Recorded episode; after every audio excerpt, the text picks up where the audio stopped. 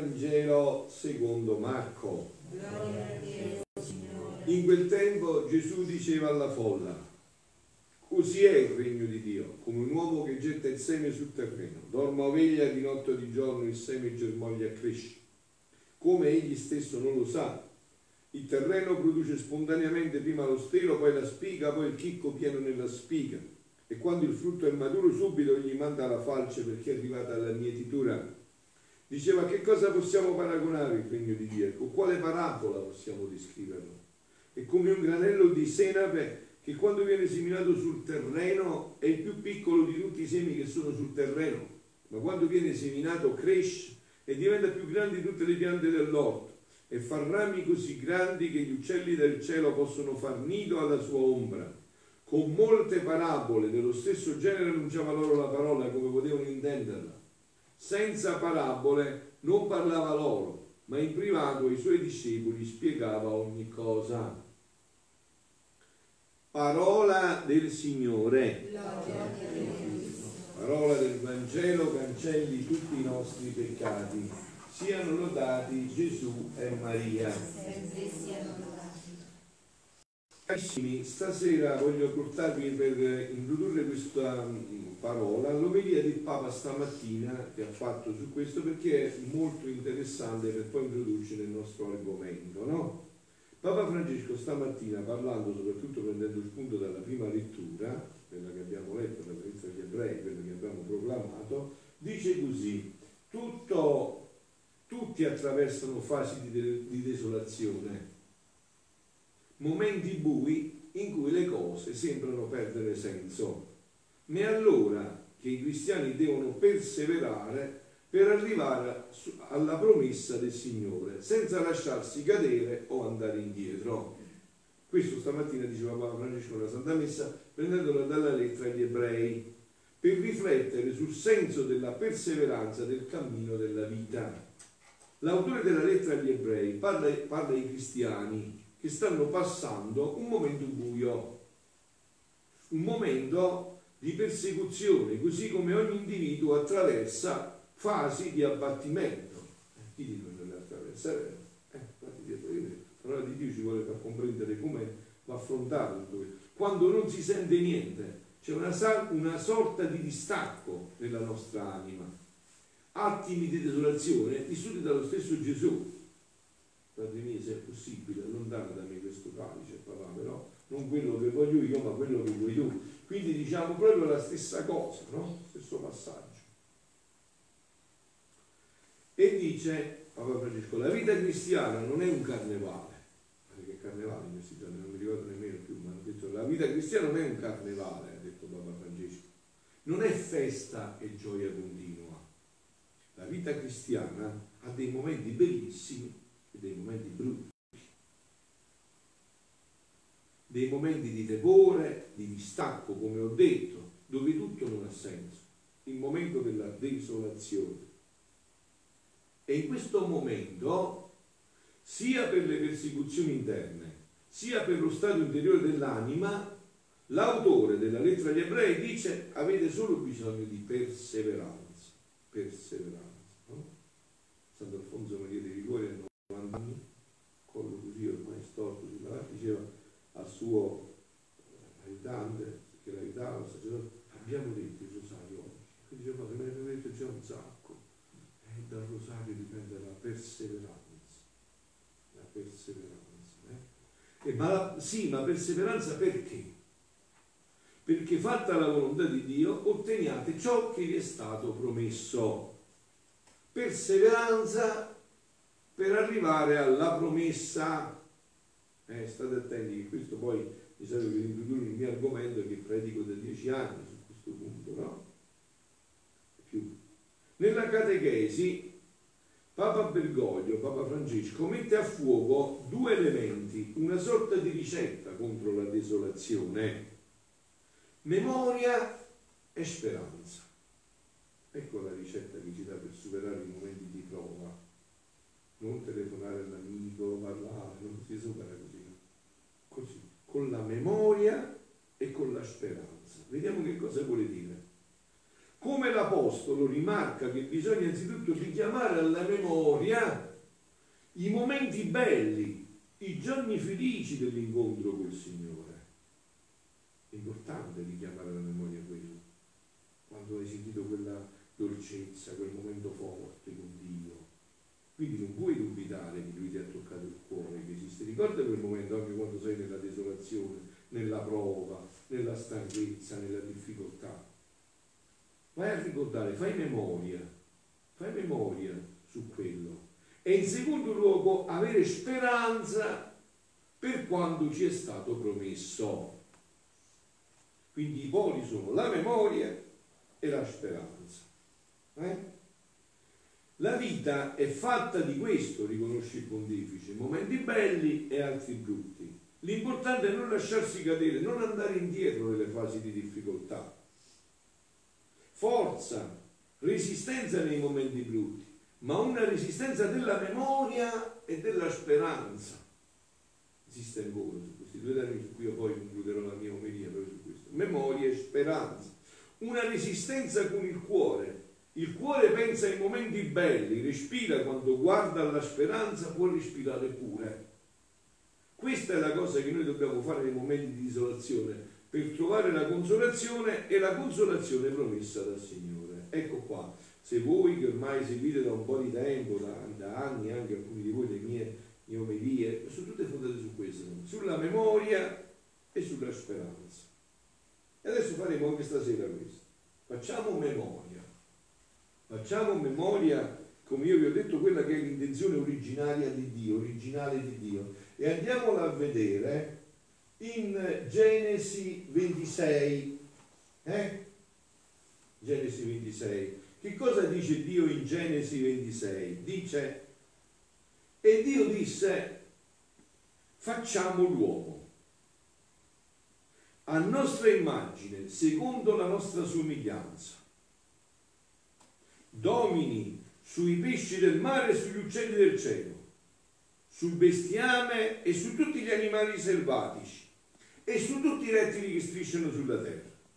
E Dio creò l'uomo, a immagine di Dio lo creò, maschio e femmina lo creò. Allora, che cosa dice qua? Sta parlando solennemente, come sta dicendo, facciamo l'uomo. E come lo facciamo? Lo creiamo, creiamo l'uomo a mia immagine. Creare qua, uso un termine ebraico, si chiama bara. Bara vuol dire creare dal niente, non c'è niente a creare. Facciamo l'uomo, creiamo l'uomo dal nulla. E come lo creiamo? Da re, che domini su tutto, domini sui pesci del mare e sugli uccelli del cielo, sul bestiame e sugli animali selvatici e su tutti i rettili che strisciano sulla terra. Domini dappertutto, sia lui il re del creato. Dio le benedisse e disse loro: siate fecondi e moltiplicatevi, riempite la terra e soggiocatela, dominate sui pesci del mare e sugli uccelli del cielo e su ogni essere vivente che striscia sulla terra. Quindi andiamo a fare memoria. Chi è l'uomo per Dio? È questo che dice Dio l'uomo, non quello che pensiamo noi.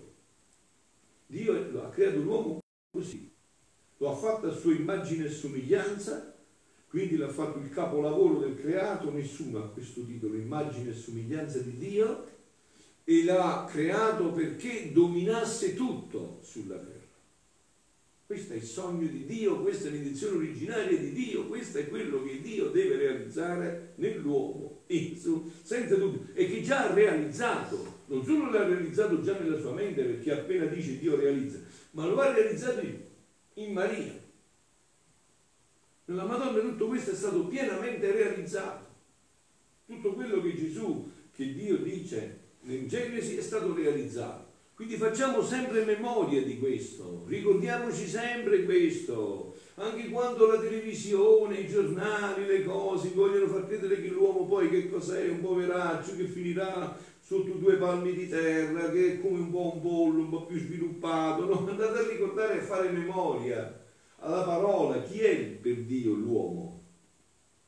E per Dio l'uomo è questo, è sua immagine e somiglianza, ed è stato creato per fare, per dominare tutto, per essere nella piena felicità. Io non posso leggervi altri passi di Genesi, se no vi tengo qua, ve l'ho detto tutta la notte, no? Se andate a leggere, continuate a leggere Genesi, vedrete anche perché l'uomo non lavorava, nel giardino dove stava ci stava perché lo coltivasse e lo custodisse, non si sudava, non si faceva sacrificio, era tutto bello, era tutto pieno.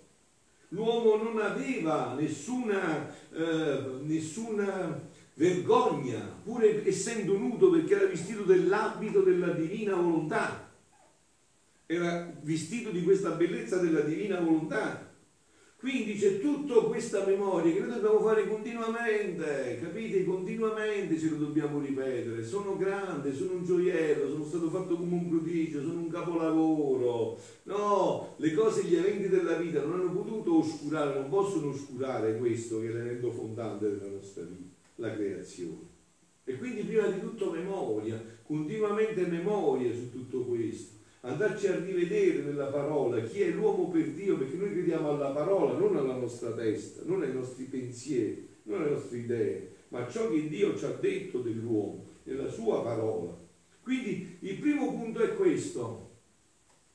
Dopo c'è stato l'incidente, quello terribile che voi tutti conoscete, che in Genesi è descritto molto bene, se lo andate a rivedere anche questo. L'uomo ha voluto infrangere questo sogno di Dio e ha voluto farsi male, tanto male, quasi un male irreparabile, o veramente irreparabile, solo Dio lo poteva riparare, col peccato originale, infrando questo disegno meraviglioso di Dio, questo sogno di Dio sull'uomo.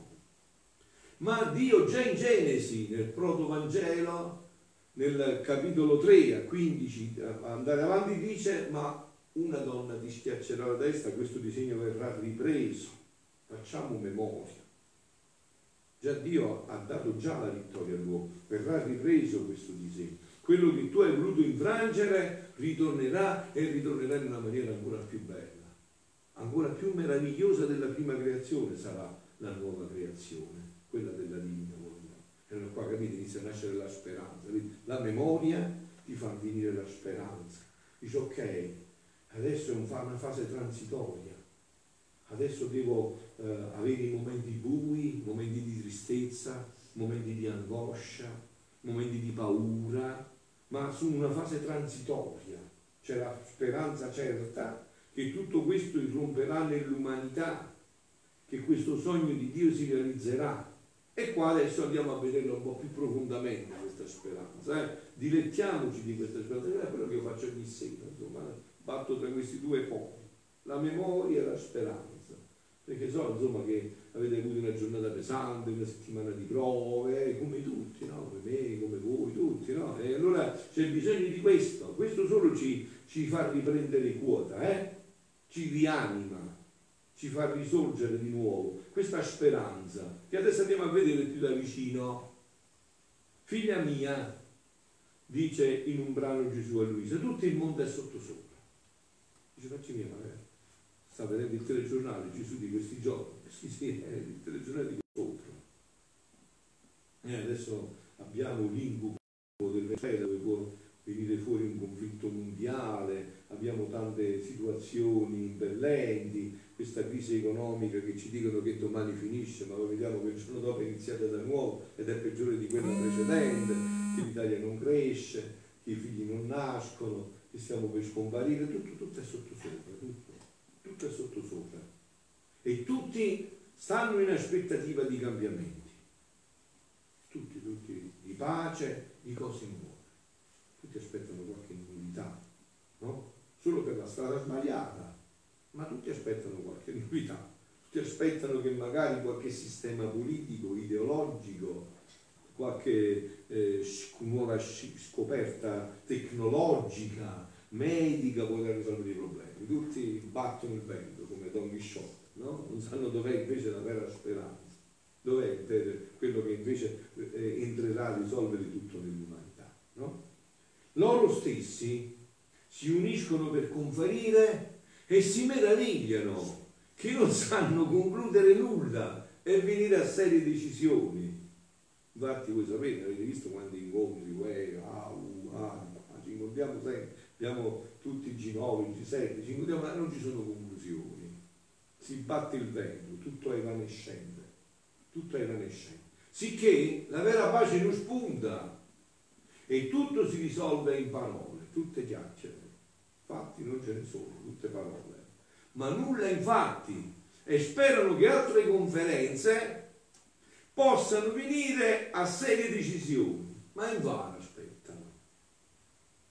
Hanno preso la strada sbagliata, non hanno capito che qua non si tratta di conferenze, si tratta di conversioni, tutto inizia con la C, ma è un'altra cosa, non sono le conferenze, sono le conversioni che cambiano tutto. E intanto in questo aspettare tutti stanno in timore, proprio così, e chi si prepara a nuove guerre, chi spera nuove conquiste, ma con ciò i popoli si immiseriscono, si spogliano vili e mentre aspettano stanchi dell'era triste presente che li involge, torbida e sanguinante, aspettano e sperano un'era nuova di pace e di luce. Ecco qua, vedete, sotto questo si cova la speranza.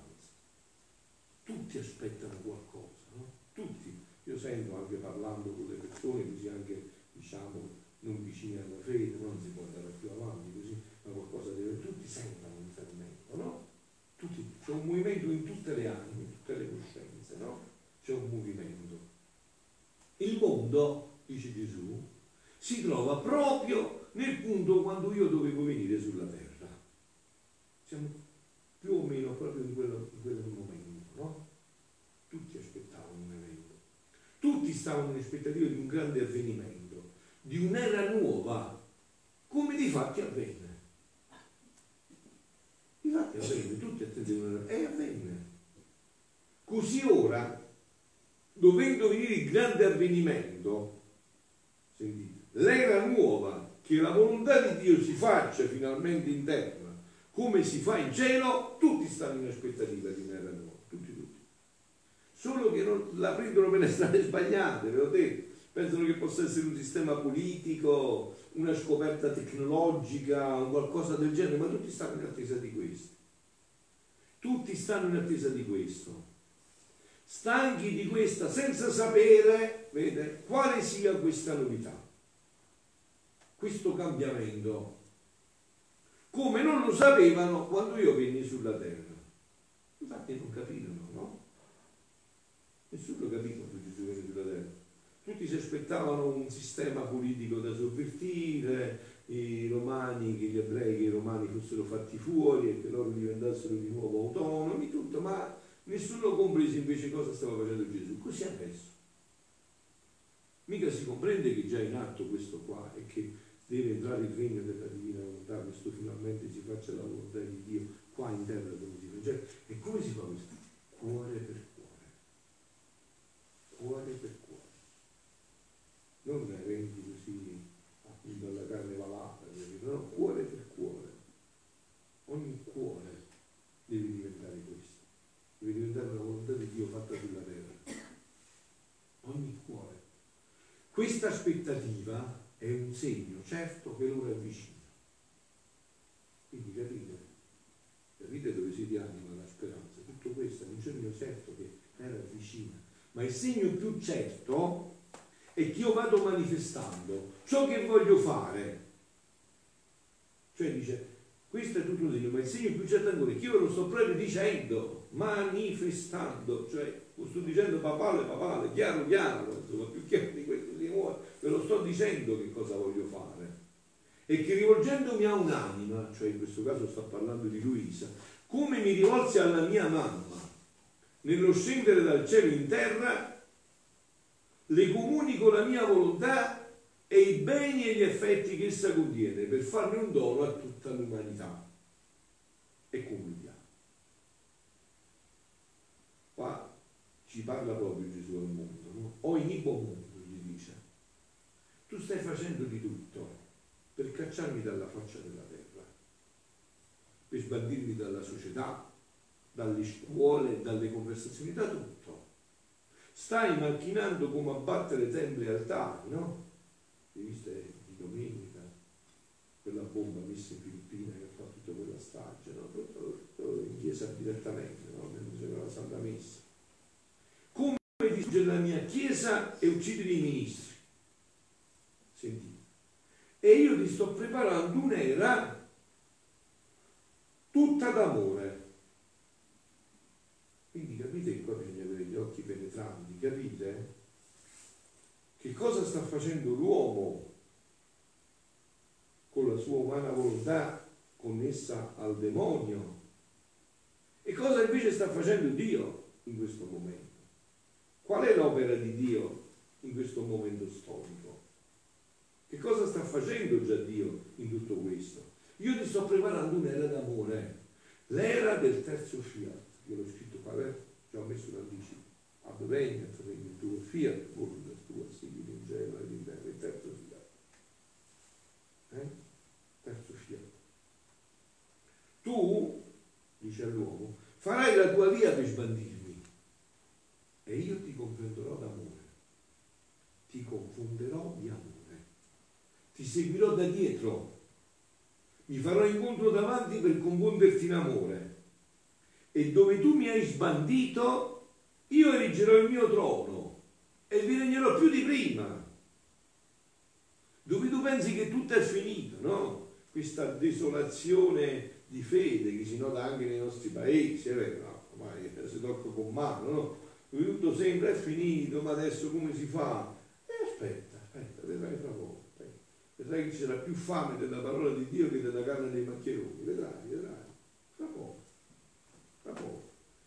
Ti seguirò di dietro, mi farai in culo davanti per confonderti in amore, dove tu pensi, dove mi hai sbandito io reggerò il mio trono e ti regnerò più di prima, ma in modo più sorprendente, tanto che tu stesso cadrai ai piedi del mio trono come legato dalla forza del mio amore. E continuiamo, Ah, figlia mia, la creatura è imperversa sempre più nel male. E capite, non è che queste cose non si vedono e bisogna vederle, ma bisogna avere l'occhio della speranza, memoria e speranza. Vi ho detto già, Dio ha delle intenzioni iniziali e questo suo programma iniziale, questo sogno di amore si realizzerà senza dubbio, non c'è dubbio. Quante macchinazioni di rovina stanno preparando, giungeranno a tanto da esaurire lo stesso male. Io voi voglio fare una domanda, qui non mi potete rispondere perché siamo nella chiesa, ma nel cuore vi potete rispondere. Ma voi adesso, dopo tutto questo che avete sentito, no? Tutto quello che sta sentendo in questi anni di cattiverie, di male, di orrori che si sta facendo, no? Quale notizia potrebbe scandalizzarvi più? A me nessuna più. Cioè, chi ti può scandalizzare più? Che cosa ti vuole scandalizzare? Abbiamo sentito di tutte! Non abbiamo più che sentite! Quindi abbiamo già esaurito questo, ma che cosa ti potrebbe scandalizzare più?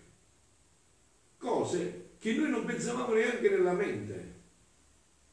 Quindi, ha detto, no? Di esaurire lo stesso male. Ma mentre loro, l'umanità, si occuperanno nel fare la loro via, io mi occuperò di fare che il mio fiat voluntas tua abbia compimento ed esaurimento. Capite? Questo sta già avvenendo, siamo già in atto. È già in atto questo procedimento nell'umanità, questo processo è già in atto nell'umanità. Dio sta già lavorando verso questo settore. E voi che da tanto tempo, anche ogni sera con me, ascoltate questo, siete in questo cammino, no? Del fiat voluntas tua. Ma Dio già sta preparando. Domani, no? È la festa dei consacrati. Voi sapete, no? Che c'è il brano del Vangelo di Simeone e Anna, quei due anziani che sono nel tempio, no? E che vedono un bambino, come tutti i bambini, ma conoscono chi è. Mentre gli altri dicono, non vi è duro, è un bambino come il bambino. No. Simeone, che cosa dirà? Ora lascia, Signore, che me ne vado, finalmente giunta la salvezza. E Anna tesserà gli elogi a quel bambino. Come mai? Che cosa avevano questi due uomini? Anna, 83 anni, era morto il marito, aveva appena 7 anni di matrimonio, si era fatta tutta una vita nel tempio, si era ritirata a pregare e digiunare. Non aveva detto, ma perché mi ha fatto morire mio marito? Dio dov'è? Io ero giovane, no? Si era ritirata nel tempio a pregare e digiunare. E la stessa cosa faceva Simeone, quindi come avevano affinato la vista? Con la preghiera. Erano in attesa, avevano la speranza, erano certi che un evento grande doveva avvenire nell'umanità e non gli smontava nessuno. E appena arrivato hanno capito. Se tu stai sveglio, se arrivi i mariuoli, i ladri, capisci, è vero? Stai dormendo, non vedi, stai assonnato, te ne accorgi, ti rubano tutto e ti fanno piazza pulita. Ti fanno piazza pulita, no? Quindi chi è affinato l'antenne, chi veglia, chi prega, chi è in questa attesa, avverte che c'è un movimento, che Dio sta muovendo, sta portando l'umanità a un compimento.